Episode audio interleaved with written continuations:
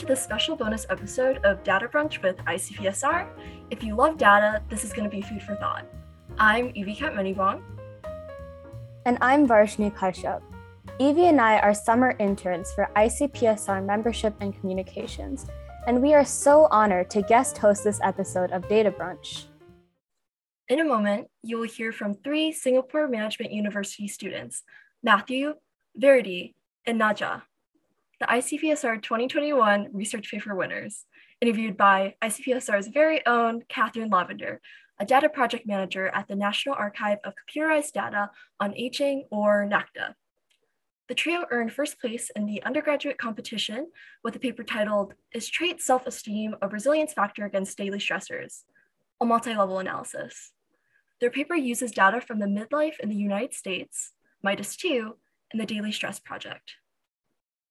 Okay, now onto the interview with ICPSR's 2021 undergraduate research paper competition winners.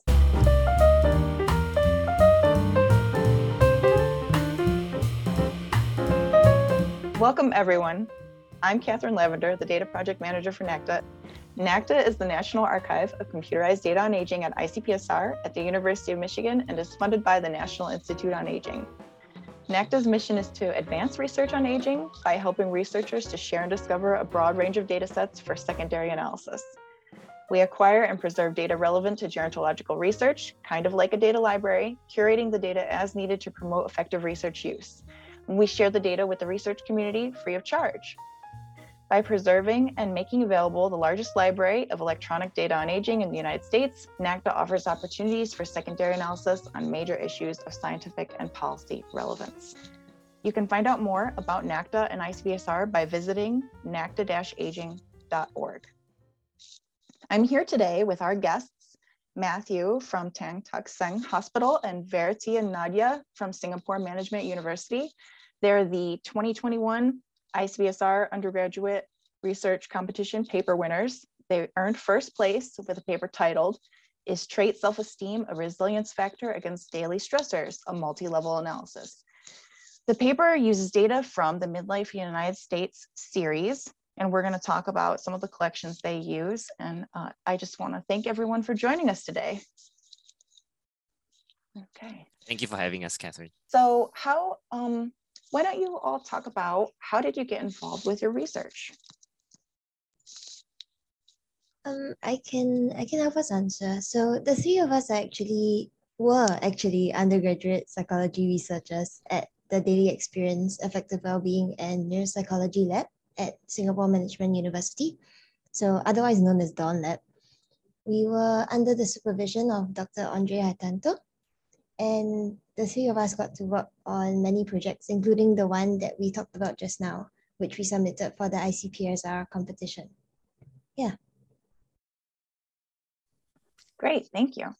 So um, can you talk about how did you discover MIDUS? Ooh, I think Nadia can. can Yeah, sure. Yeah. So um our so like Verity said, we're under the supervision of Dr. Andree Hartanto. So um most of the lab's research with MIDUS started off with him because um basically he has been always been working closely with MIDUS data, um the various parts of MIDUS data. So MIDUS 2, MIDUS refresher, um like the baseline studies, the daily diary studies, the cognitive studies, and so on and so forth.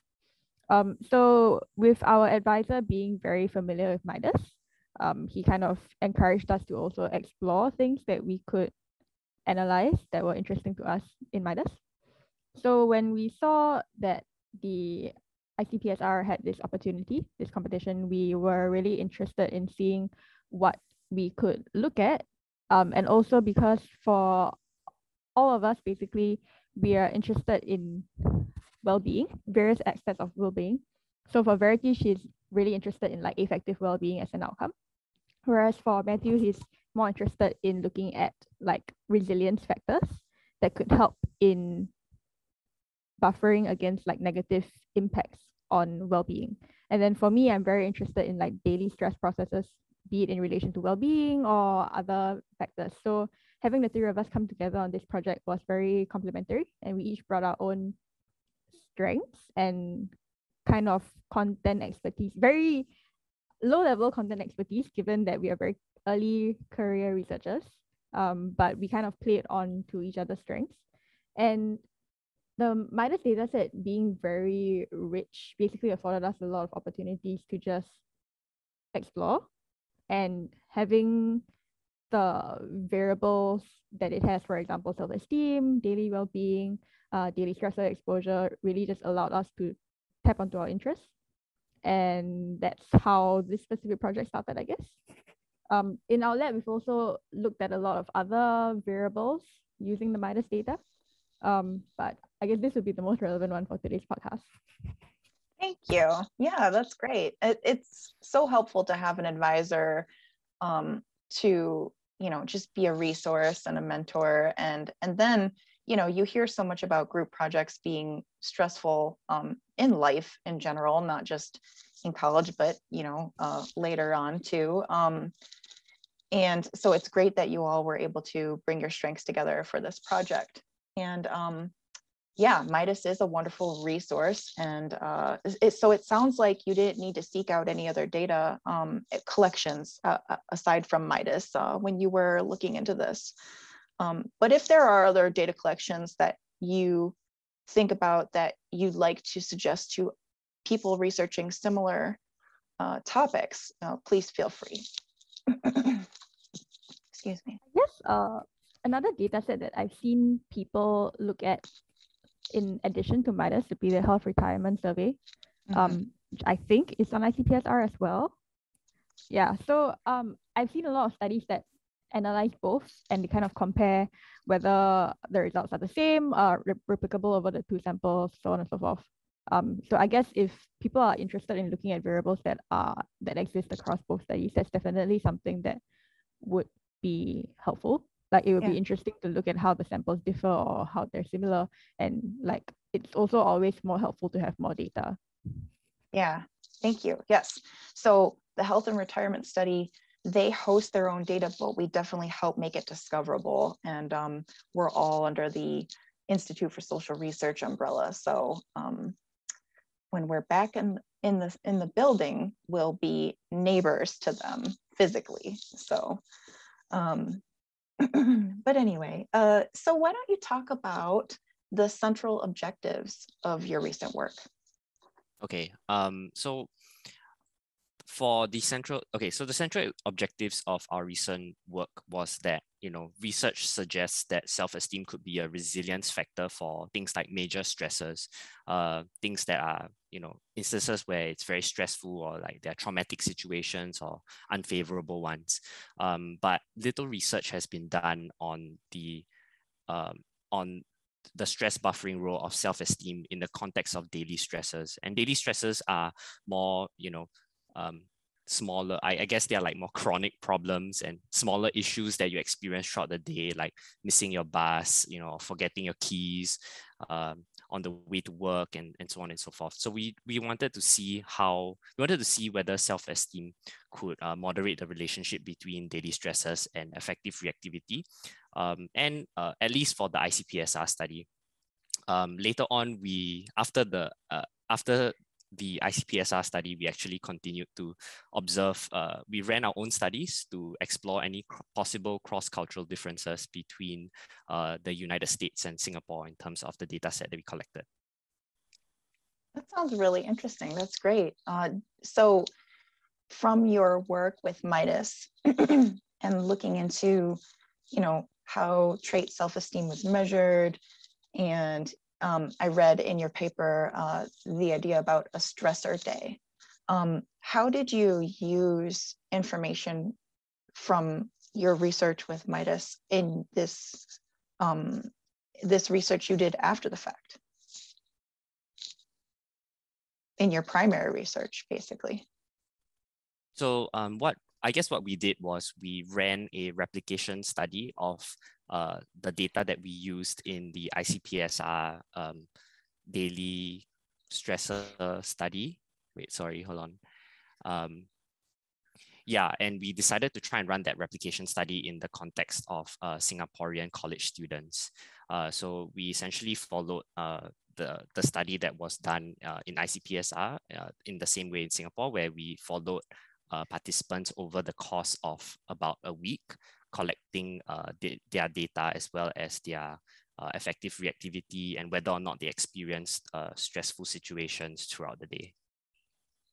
Yeah, so just to add on more to what Matthew said. So this um, other, this primary data set that we generated um, was actually a very large scale in terms of having many variables. Um, study conducted by our lab.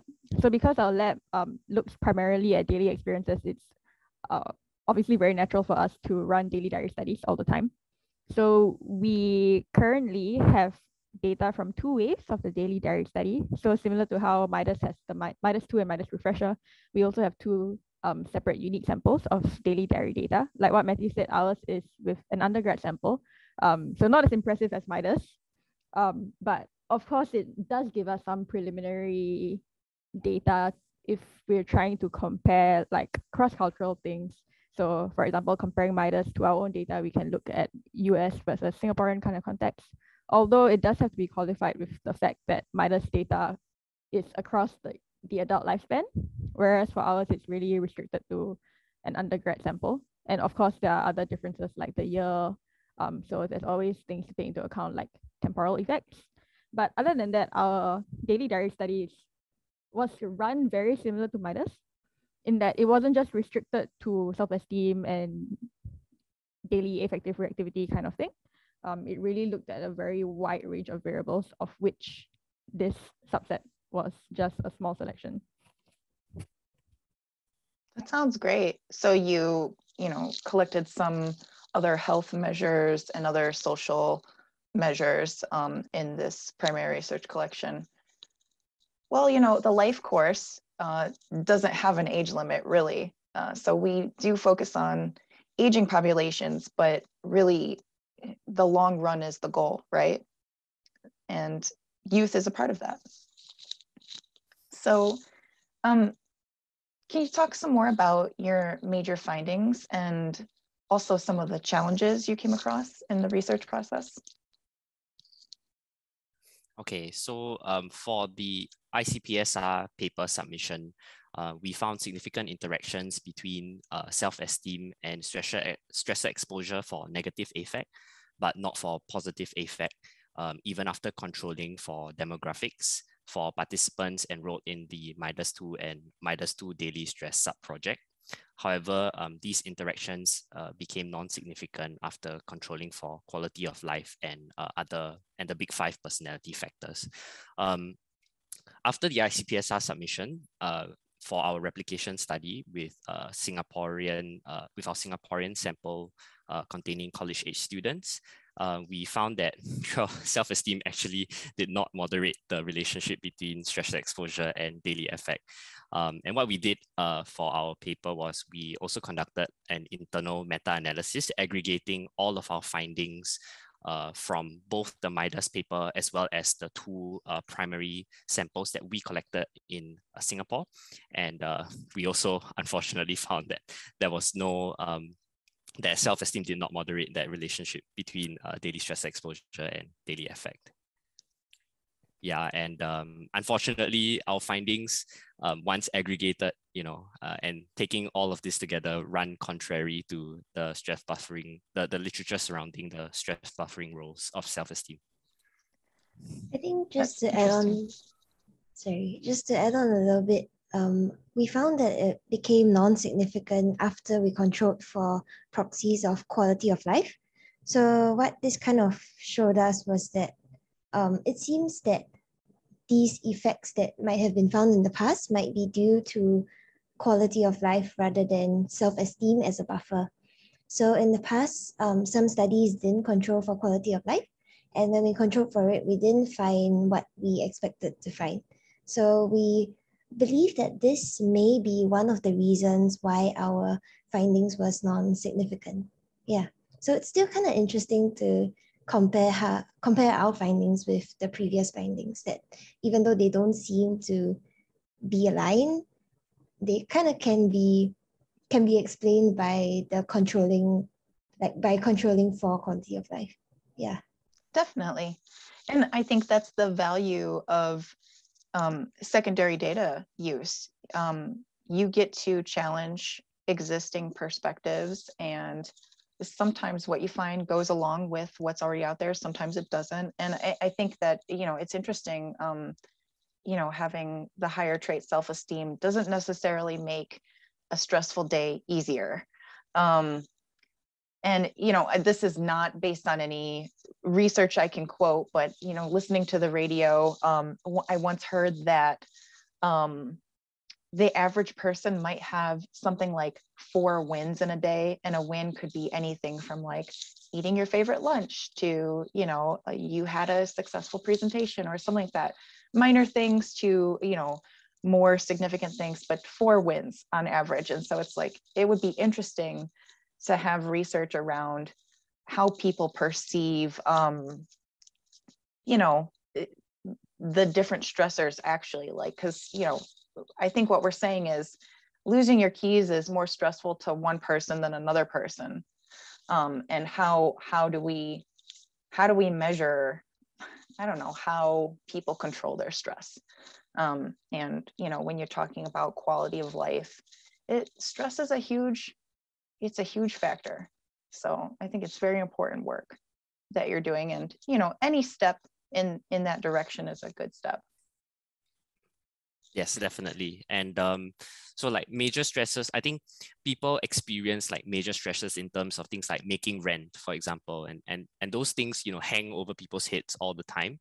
Whereas you know we are also interested to see how like smaller stresses could affect someone in their day-to-day life, and you know we find that um, looking at some of these things would be relatively important, especially if we understand how this could impact someone's well-being in the future or in their daily lives.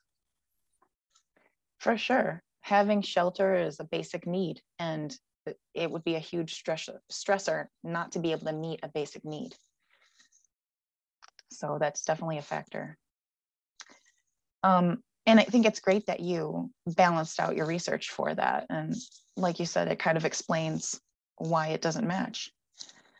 So um, what advice would you give to others out there trying to use data for multi-level analysis or trying to use MIDUS data or just any advice for other researchers who may be, eh, you know, at any level, just getting started versus, um, you know, maybe a new perspective that uh, researchers in the field established might consider?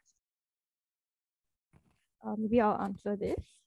So um, I think one major thing is that if people are trying to look at like daily diary kind of data, or in fact, any kind of data that is dynamic or temporal in nature, where you have multiple data points for like a single person, I think that it's really important to have a proper conceptual and statistical understanding of the kind of data that you're working with.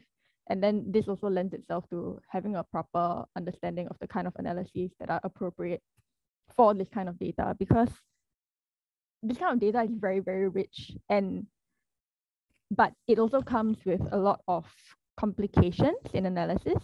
Um, I think most undergrads would not be equipped to deal with this kind of dynamic data just because it's not taught at an undergrad level.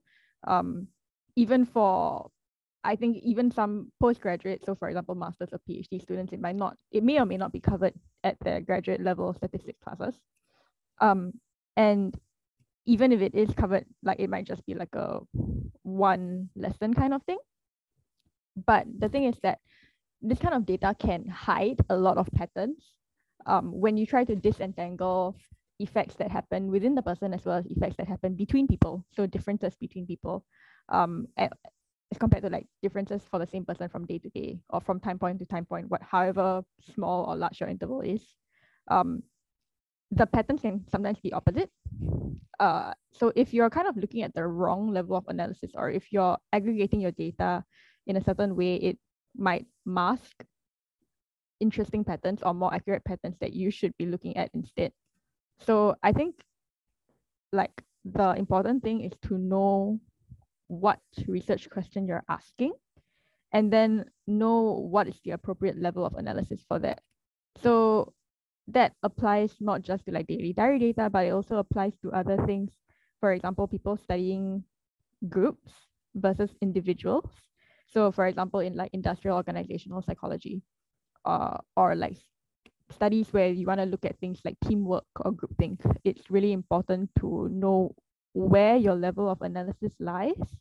And then not just that, but then once you know that, then how do you properly analyze the data? Especially since this is something that may not be taught in much detail. So I think that as researchers, we do have a responsibility to produce research that is accurate, um, not just because we want to be right, but because your research hopefully does have impact on people. So we do owe it to consumers of research to kind of ensure that our research is valid, trustworthy. And the first step towards doing that is ensuring that you treat your data in the way that it should be treated. Thank you. That I think that's great advice. Um, so as far as uh, as far as key takeaways from that, I'm going to say definitely reading, and you know having some kind of quality review. Uh, you have a team here, so you were able to discuss and check each other's work, and you have your mentor. That's another thing is uh, network. You know, reach out to your community, and and and like you said, have a good foundation of understanding of what you're researching. That's great. Yeah, I guess not just an not just the understanding of like what you are looking at to research, but also an understanding of the actual structure of the data that you're working with. So you may have a specific research question, but your sometimes your the structure of your data just doesn't answer the question, or it might be able to answer it in a very different way. And if you analyze it, if you interpret it in the wrong way, it might give you misleading results or opposite results or something like that. And I guess on that point that you brought up about networks and community, it's not just about the people at your institution, for example. Uh, I think during our time as younger researchers, we have sometimes reached out to, for example, professors at other universities who don't even know us, um, but they are experts in whatever content area or statistical area.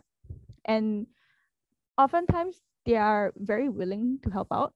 They may not always reply very quickly because, of course, professors are very busy, but they're usually very willing to answer a few questions, point us in the right direction. So I guess for like other early career researchers listening in, um, don't be afraid to seek out help when you need it, not just from the people close to you, around you, but also people um, like in your field who you don't even know. They're usually very willing to help as long as you're like nice about it and you give enough details for them to help. Thank you. Yeah, I think that's wonderful um, that you would reach out to people. It's, you know, it's something that we've heard other researchers recommend too, that, you know, it takes time, but people who are really invested in finding out more um, to help people in those topics, they, they will usually respond um, and uh, point you at least in the right direction. So that's great. So um, I'm curious, uh, this is going to be a little bit of a tangent and then yeah, we'll um, kind of start to wrap up. But uh, what stats package did you use? Um, so in our lab, we usually use R. Uh, so R is an open source language. Um, most younger researchers would be familiar with it. Um, of course, other labs might use things like Python. Uh, we don't really use Python in our lab. We usually use R. Um, some of the other lab members, those who may not be so comfortable with working with syntax or programming directly, they might use um, other open source of open source software such as JASP. So JASP is basically um, a point and click interface, but it is built on R. Uh, it's also free. So for people starting out in research who are not very comfortable with programming, I would highly recommend that they try out JASP. Otherwise, um, at our institution, um, most of the undergrads are actually trained in SPSS, which is the traditional software used by psychologists, I guess, older psychologists especially. Um, so for people who are maybe looking to break into research and they want to know like what kind of skills they should be working on, I guess for us, we would suggest R and SPSS. Um, but the issue with SPSS is that, of course, it's not free. You need a license to use it. Your institution may or may not have student licenses available.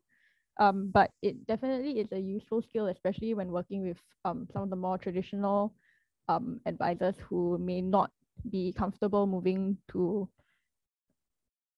newer so-called uh, software such as R. Although R is obviously not really new, but we have encountered cases where in certain labs, um, the, the lab directors insist on using uh, older software like SPSS and M+. So of course, these skills are still important. Thank you. I think that's great. Yes. Uh, if you, I can't remember when, let me think exactly. Uh, you know, ICPSR uh, and NACDA, the way that we release the files, we call it the full product suite.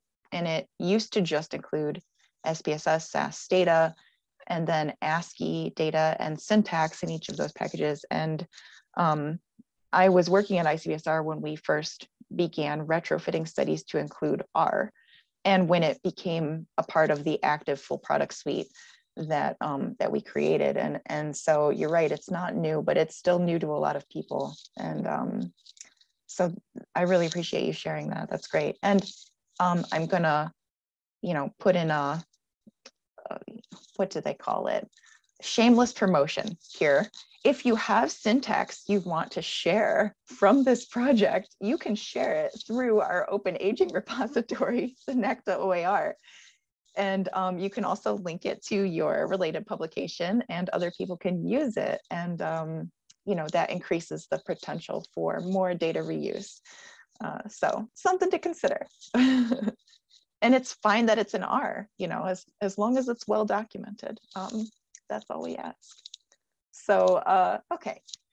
I think that this will be our last question and, uh, you know, each of you can respond. Um, and I'd like you to talk a little bit about what excites you about being a researcher right now. Mm, I think um, related, I'll go first, I guess. So I think related to the conversation that we are having just now, um, I think that it's an incredibly exciting time to be a young researcher now. Um, there are many new technologies which can help everything from like data collection to statistical analysis. And uh, I think we really observe, we have really observed um, as, you know, listening to stories from our advisors over time that barriers going into research have been gradually coming down. Um, and you know, it allows and all these technologies and and uh, all this technology now allows us to you know have re- effective uh, research practices and collaboration between researchers uh, and allow us to be open to resources that we would not otherwise have had the opportunity to tap on before you know like before the age of the internet and you know and, and stuff like that so i, I really think that um, it's very exciting to be a researcher now.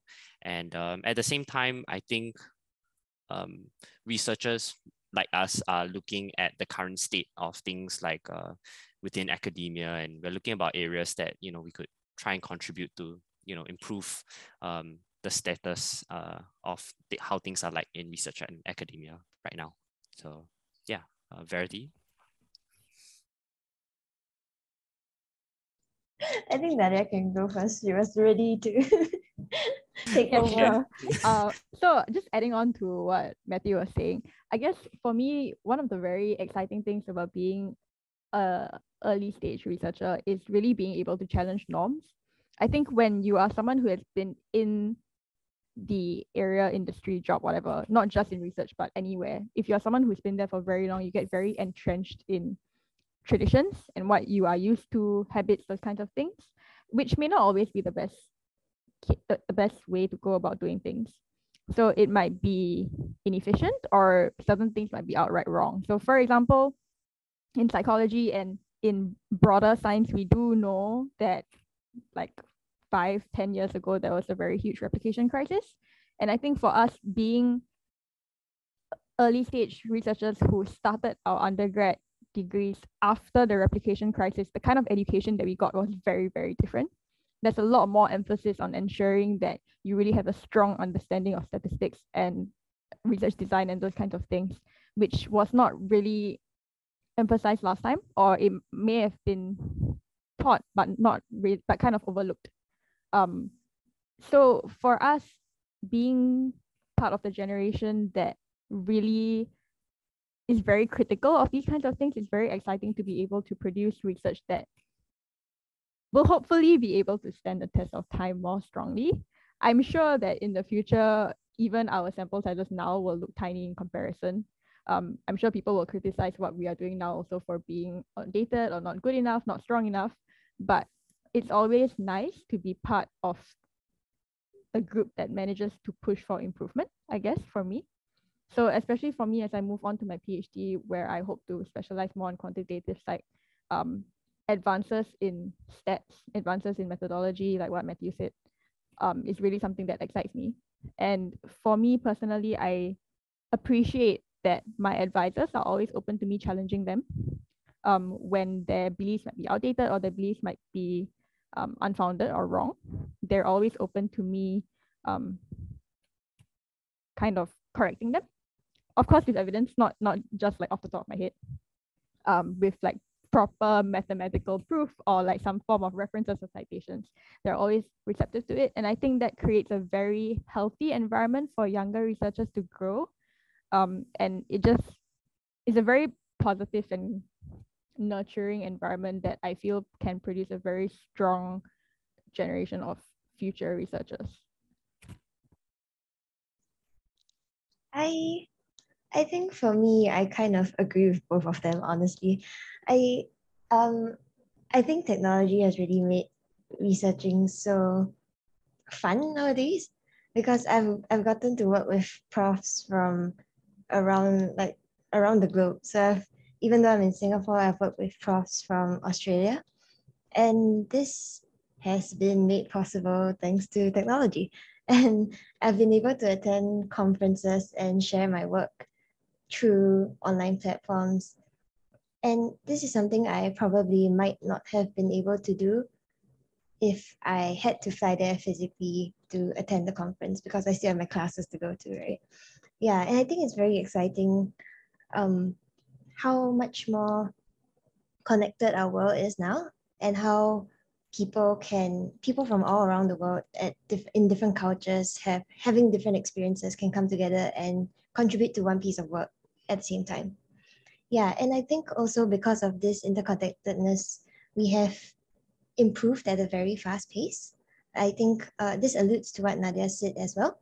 I think now there's a push for open science and um, I think it's a it's a very good push, and everyone is I wouldn't say everyone, but a lot of younger researchers are realizing how important it is for uh, open data, open materials, open scripts for to make your research reproducible, right? Yeah, and I think um, this is to me it's very encouraging because I can see that uh, researchers are coming together and like trying to push for uh, push the field to improve. Yeah, and I think technology has helped to speed that up as well. Yeah. Thank you so much. I, I think your answers are very inspiring.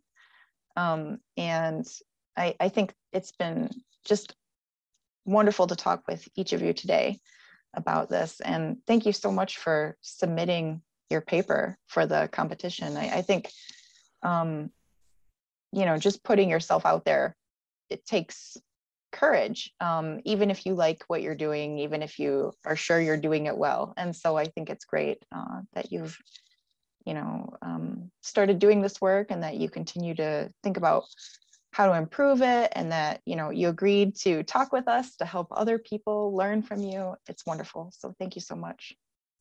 Yeah thank you for having us on and uh, it was a pleasure to share our experiences uh, with you. Great. So um, you can find the links to studies we reference by viewing the description and content below. And if you have questions or ideas, please email us at icpsr-nacda at umich.edu. And we're gonna wrap up for today. So um, thanks again. And uh, hopefully we see even more from you all in the future. And again, if you have data or syntax to share, please consider sharing them through us.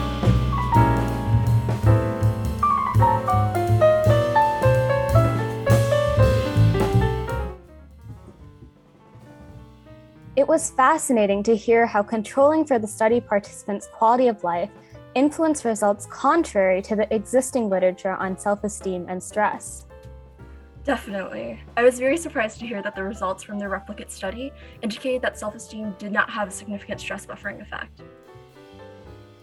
For everyone listening, have you been writing research papers for class?